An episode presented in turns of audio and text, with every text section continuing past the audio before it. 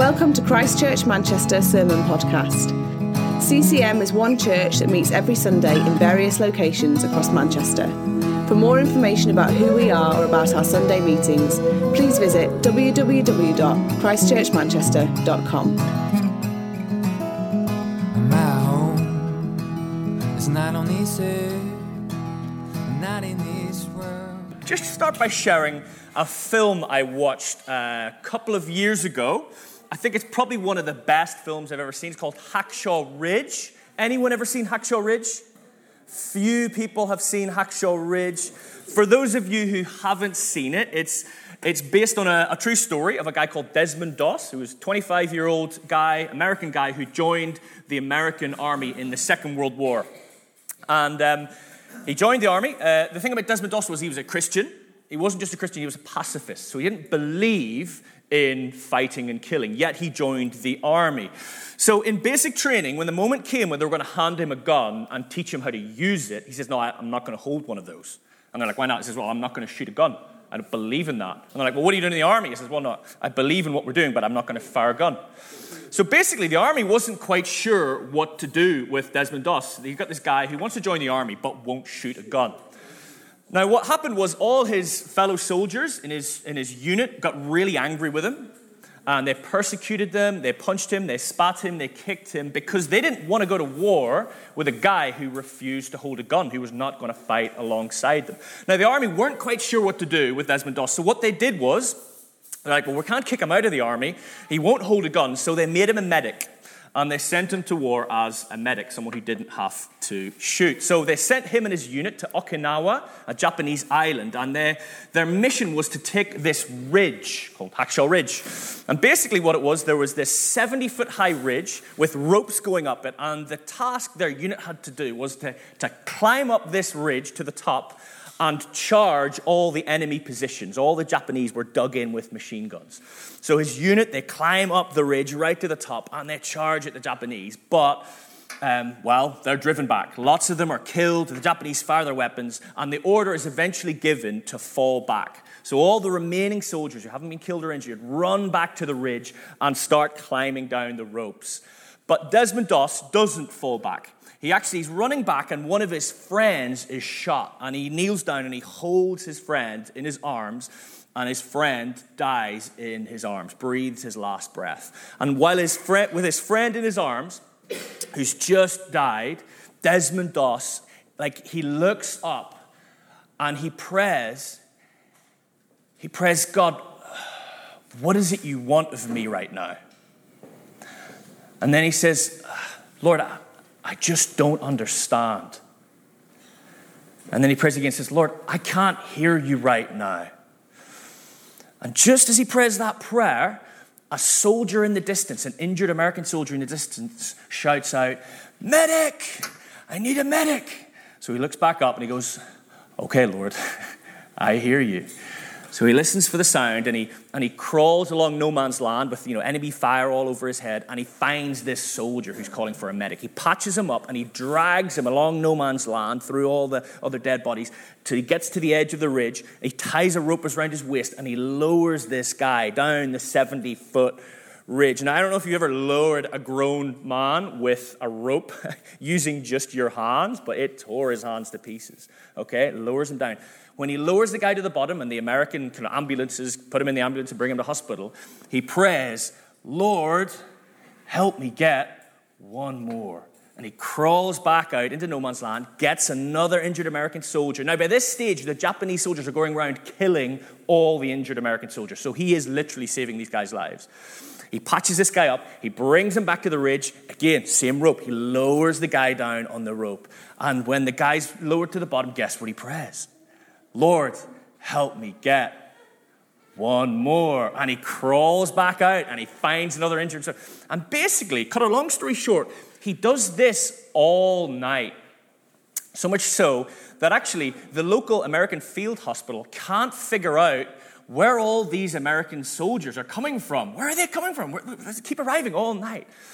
By the end of the night, he was so exhausted, he had, they had to go up and bring him down, and he was, you know, he almost died. By the end of the night, he'd saved 75 American soldiers' lives. And these were the same guys who'd punched him and beat him and spat at him because he wouldn't hold a weapon. And one of the things I love about Desmond Doss is just how quickly he goes to prayer when he gets into difficulty in life. First thought, soldiers died. Lord, what do I do? But I also love the way God answers those prayers in a really dramatic way, like a really tangible way, easy to measure way. Lord, help me get one more. And the Lord helps him get one more. Lord, help me get another one more. And the Lord helps him get another more. And that's what I want us to talk about this morning. I want us to talk about the topic of guess. Prayer, yes, prayer. We're going to talk about prayer. Love a bit of audience participation. You just weren't ready for that, I know. I'll prep you a bit better in the future. Yeah, we're going to talk about prayer this morning, and we're going to we're going to look at the last eight verses in the book of James. As Anna said, you've been going through that over the last few weeks, and the last eight verses are mostly all about prayer. Now, I don't know if you noticed as you've been going through the book of James but James has quite a lot to say on the topic of prayer in his letter. Not just in this passage, but in lots of the other bits of the letter as well. And it's brilliant stuff that he has to say about, prayer. So this morning, I'm not just going to focus on this passage. I will, but I, I also kind of want to bring together all that James has to say about prayer in this letter. So hopefully, by the end of this morning, you will have like almost like a how to pray guide according to James. Or actually, I mean, a better way of putting it actually is probably do you remember in the days of CDs? Me remember CDs when those were a thing? Do you remember you used to get the compilation CD, like the greatest hits of, like, I don't know, Ronan Keating or something like that? You know, you'd get the greatest. This is kind of like that. This is like the greatest hits of James on prayer. So hopefully you will have that by the end of this morning. But before we get into the rest of James, let's look at the passage we're going to look at this morning. It's James chapter 5, verse 13 to 20. So I'll just read it now. You can follow along, it'll appear on the screen behind me as well. James says this Is anyone among you in trouble? Let them pray. Is anyone happy? Let them sing songs of praise. Is anyone among you sick? Let them call the elders of the church to pray over them and anoint them with oil in the name of the Lord. And the prayer offered in faith will make the sick person well. The Lord will raise them up. If they have sinned, they will be forgiven. Therefore, confess your sins to each other and pray for each other so that you may be healed. The prayer of a righteous person is powerful and effective. Elijah was a human being, even as we are. He prayed earnestly that it would not rain, and it did not rain on the land for three and a half years. Again he prayed, and the heavens gave rain, and the earth produced its crops. My brothers and sisters, if one of you should wander from the truth and someone should bring that person back, remember this whoever turns a sinner from the error of their way will save them from death and cover over a multitude of sins. So that's the, the final section in James' letter to the believers he was writing to. And he uses it, amongst other things, but he uses it mainly to encourage them to do what? To pray, yeah, it's mostly prayer. That's the response answer today. Yeah, he uses them to pray. So basically, there's two big things I'd love us to take away this morning from James, James's teaching on prayer. The first one is that prayer is a way of life, and the second one is that prayer, I mean, I'll explain this, but that prayer is kind of a bit mysterious at times. You know, it's not just an equation. I do this plus this, yeah, we'll get this. You know, there's, there's a bit more to it than that. There's a, there's a mystery to it. I'll talk about that later. But let's start with the first thing I want us to talk about that prayer is a way of life. Now, I have. Uh, few kids. I've got one year old, three year old, six year old. And when we pray before, when we have meals, one of the things we do is we always pray before our meals. Now, our kids have got so used to the fact that we pray. Now, they're very short prayers, okay? Not big, long, holy prayers, very short prayers. But our kids are so used to the fact that we pray. If we ever forget to pray, halfway through the meal, one of the kids will be like, Daddy, you forgot to pray. I was like, okay, right. It's not, you know, it's not a big crisis. No, you must pray. You must pray so that we can eat the rest of our food. I was like, okay, right. Okay, we'll, we'll pray. Let's, let's, let's pray. It's fine. It's, it's, but it's an interesting thing that, that it's become a habit. It's become a simple habit that we've developed, praying before meals. But what that's meant is that prayer at the dinner table in our house has become, it's become a way of life. And James here is encouraging these believers to also develop prayer as a way of life, not just around the dinner table, but all of the time. I mean, just look at verse 13. James says, Is anyone among you in trouble? Let them pray. Is anyone happy? Let them sing songs of praise, which is basically prayer in song form. Is anyone among you sick? Let them call the elders of the church to pray over them and anoint them with oil in the name of the Lord. So James is basically saying Pray in every situation. Pray wherever you are. You can offer up those little arrow prayers wherever you are. Whatever is going on, pray. Now, I think for most of us here, when we hit a problem in life, or it could be something to do with work or relationship or family or whatever, when we hit a problem in life, we generally will, I mean, I think, we generally do turn to prayer. Eventually. Probably what most of us do is we try and fix ourselves, and if we can't, then we turn to prayer. But generally, bad things happen. We will eventually turn to prayer when tough times come. But I think what turns prayer into a way of life is when we develop the habit of not just praying when we're in trouble or something's gone wrong, but when we develop the habit of praying when nothing's going wrong, when we develop the habit of praying when we're happy, when life is great, when we develop the habit of praying in those times, that's when it becomes a way of life. Praying prayers of gratitude when things are going great. I remember when I was a kid, I used to go to this kids' club at my church. I think it was for like five to 10 year olds and there'd be some singing, and there'd be like a story. And then they'd do, and I don't know if this is a Northern Irish thing, but they'd get us, say, right, it's prayer time. We're all going to pray. And basically, they would just wait until kids would pray prayers in front of everyone. A bit like here on a Sunday, people pray out in front of everyone. And what always happened was, I mean, it's a bunch of six year olds, you know, being asked to pray.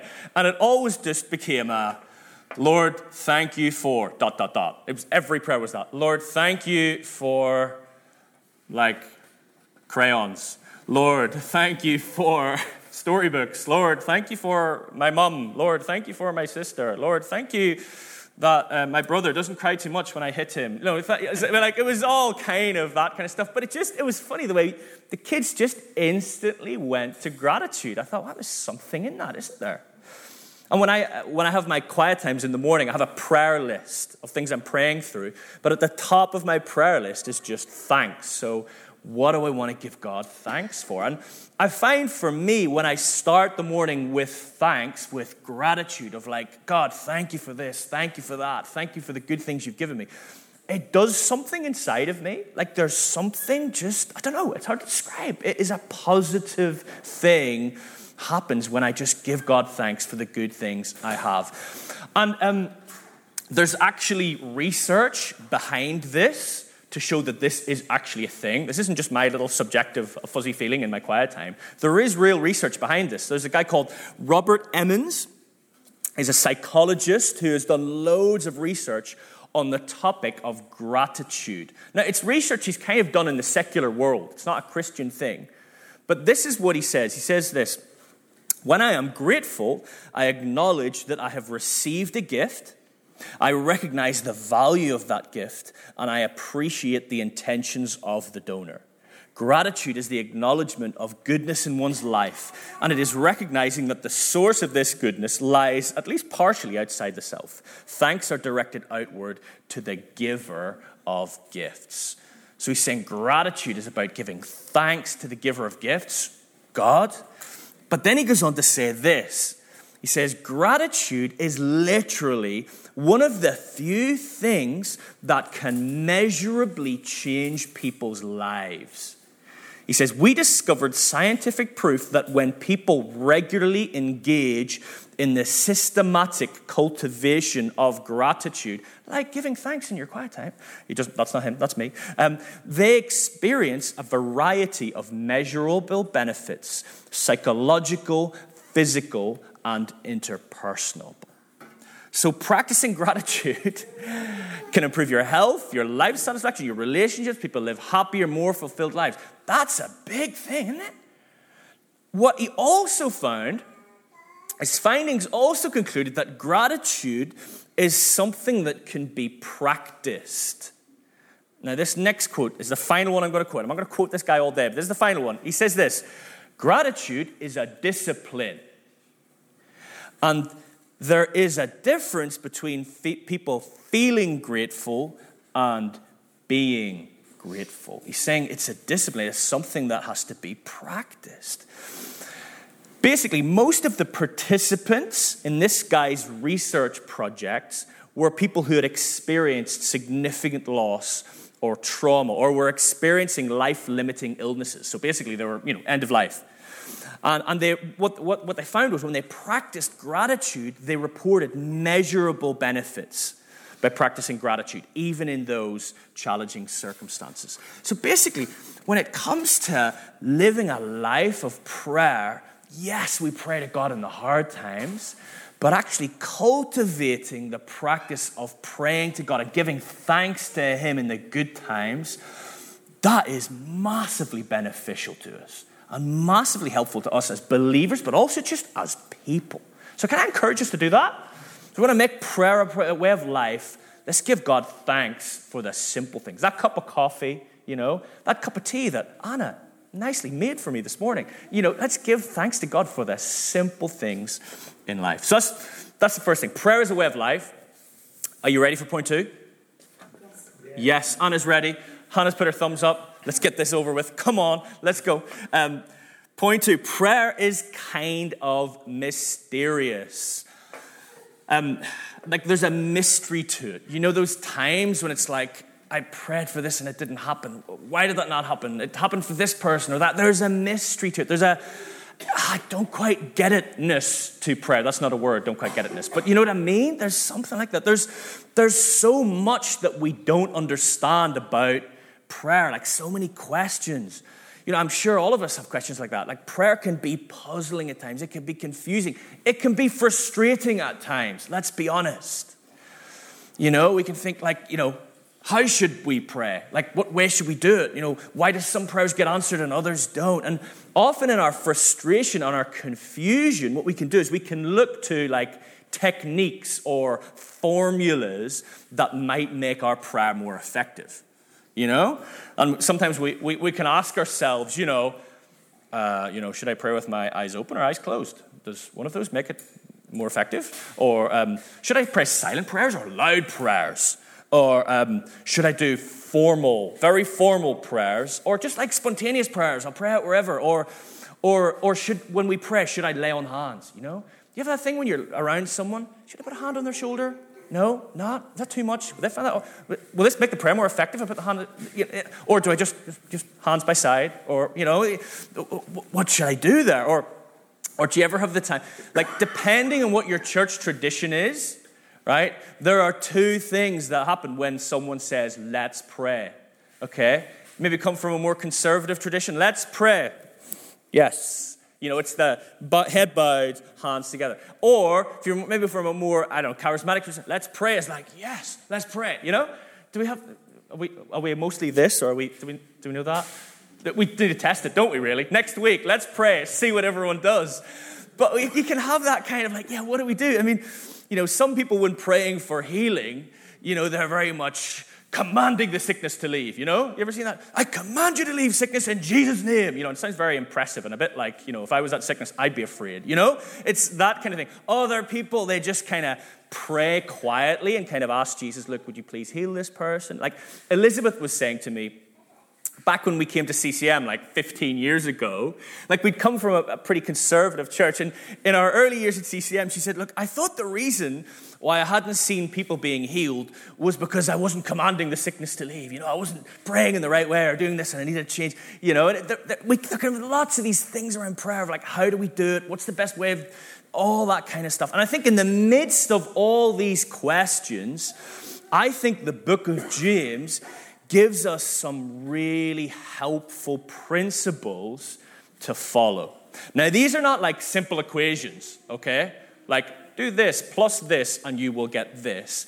But they are very helpful guidelines. So I'm going to go through it. We've got four principles from the book of James. Are you ready for four principles from the book of James? Anna is. Yes. Hannah is. She's nodding. You had to nod when I pointed you out. But yes, um, we're going to go through these. So, prayer principle number one from James. All right? Prayer minus faith doesn't lead to much. All right? Now, I was at a conference this last week and I met someone who used to go to CCM. And they came to me and they said, Andy, I'm planting a church. He'd moved to Southampton. I'm planting a church in Southampton. I need a worship leader. Would you pray for us to get a worship leader? And I was like, yeah, man. I mean, yeah, I'll, I'll, pray for you. He's like, Andy, no, I don't just want you to pray. I want you to put me on, I want you to put it on your prayer list. I was like, you know, I've got a prayer list. It's like, I think I mentioned it in a preach or something. He's like, yeah, no, you said that stuff happens when you pray on your prayer, put stuff on your prayer list. I was like, all right, yeah, man, I'll, I'll put it on your prayer list. Put it on my prayer list.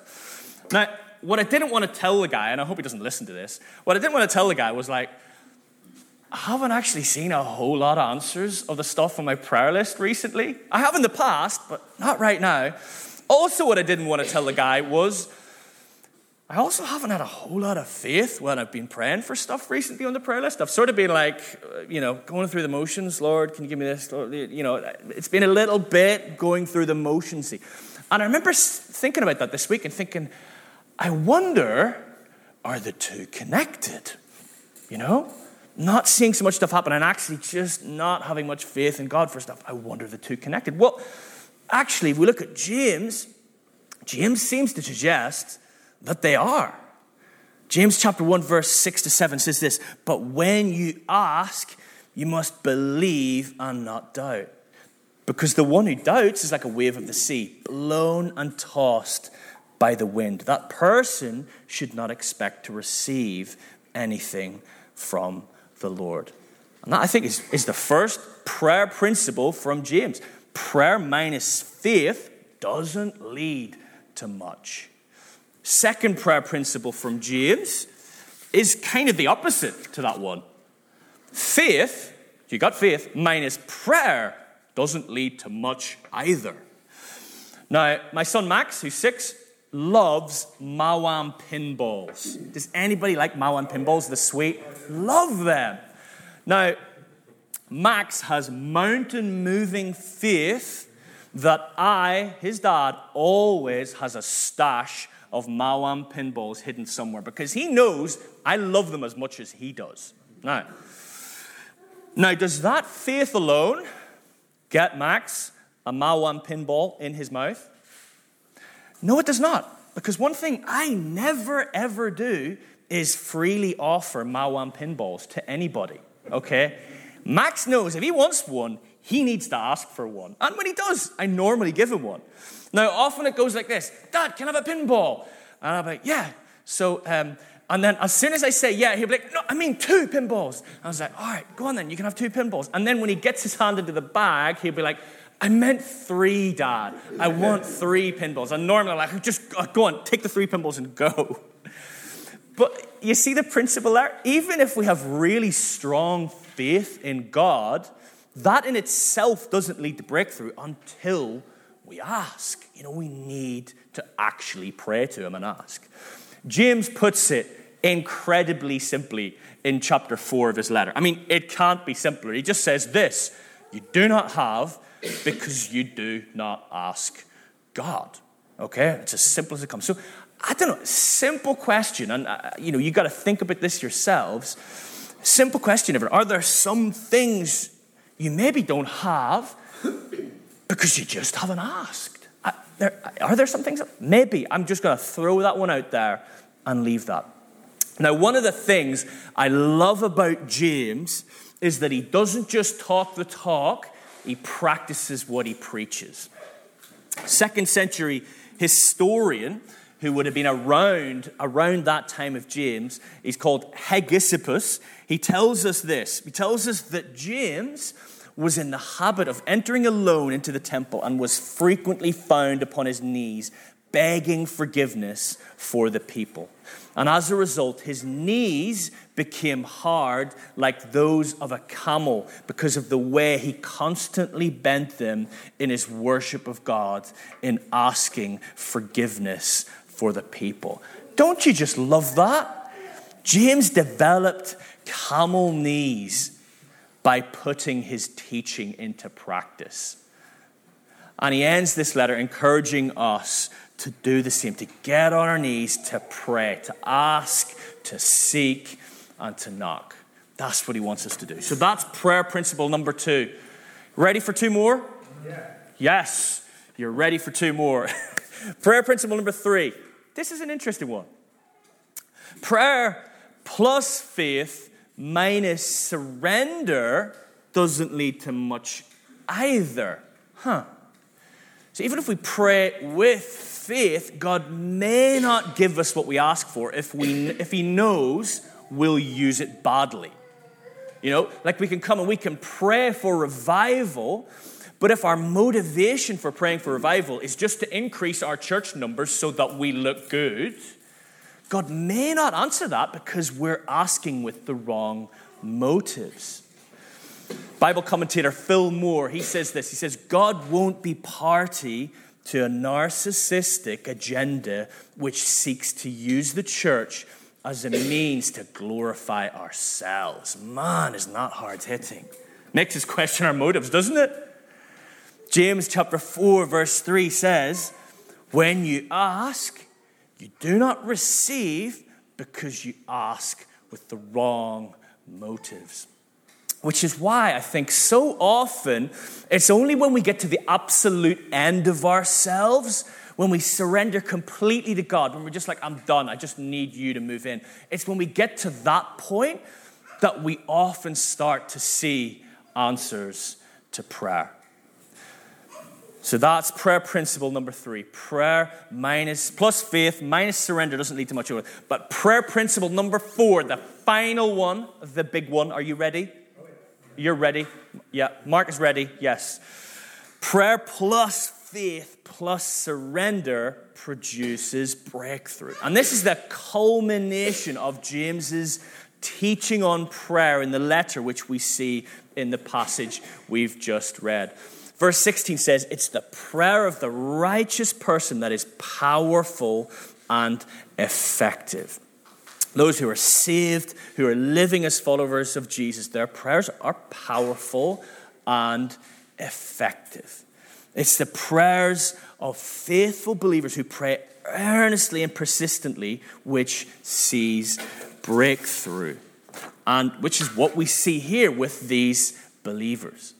See, when Paul, the Apostle Paul, arrived in Jerusalem in 57 AD, just after James had written this letter, he found James very excited. He was buzzing.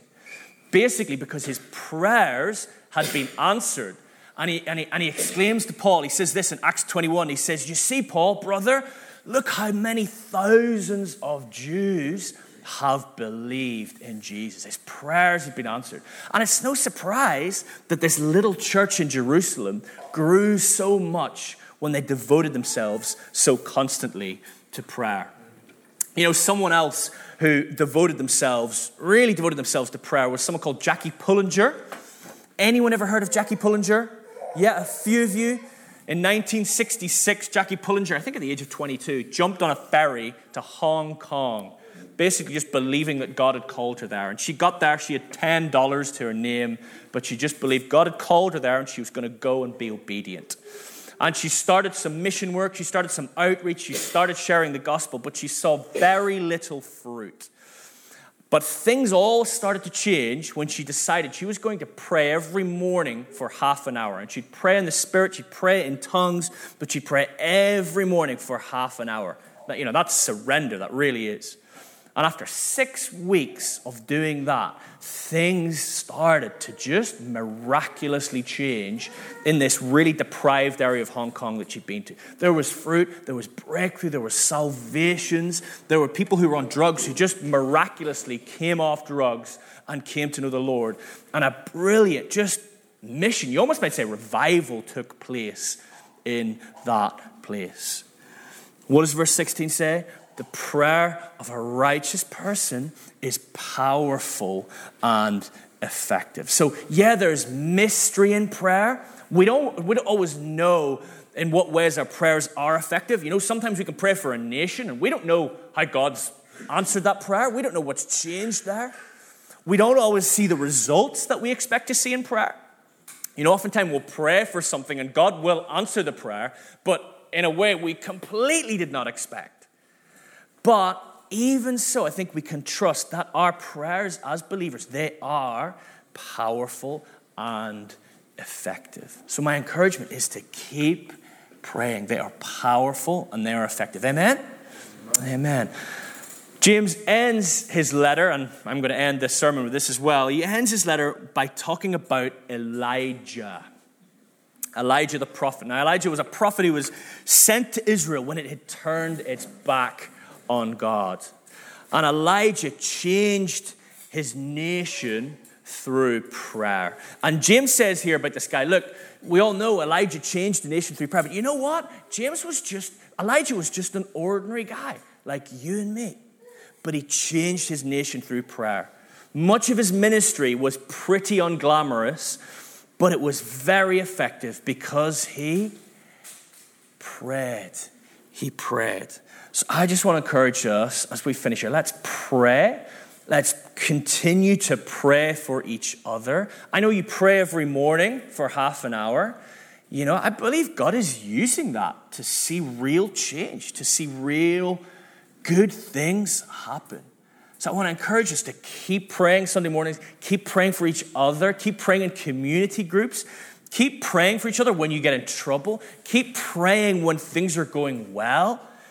Um, let's keep praying. Let's pray together in faith. And I believe God is, is going to work. We're going to see God work incredibly powerfully.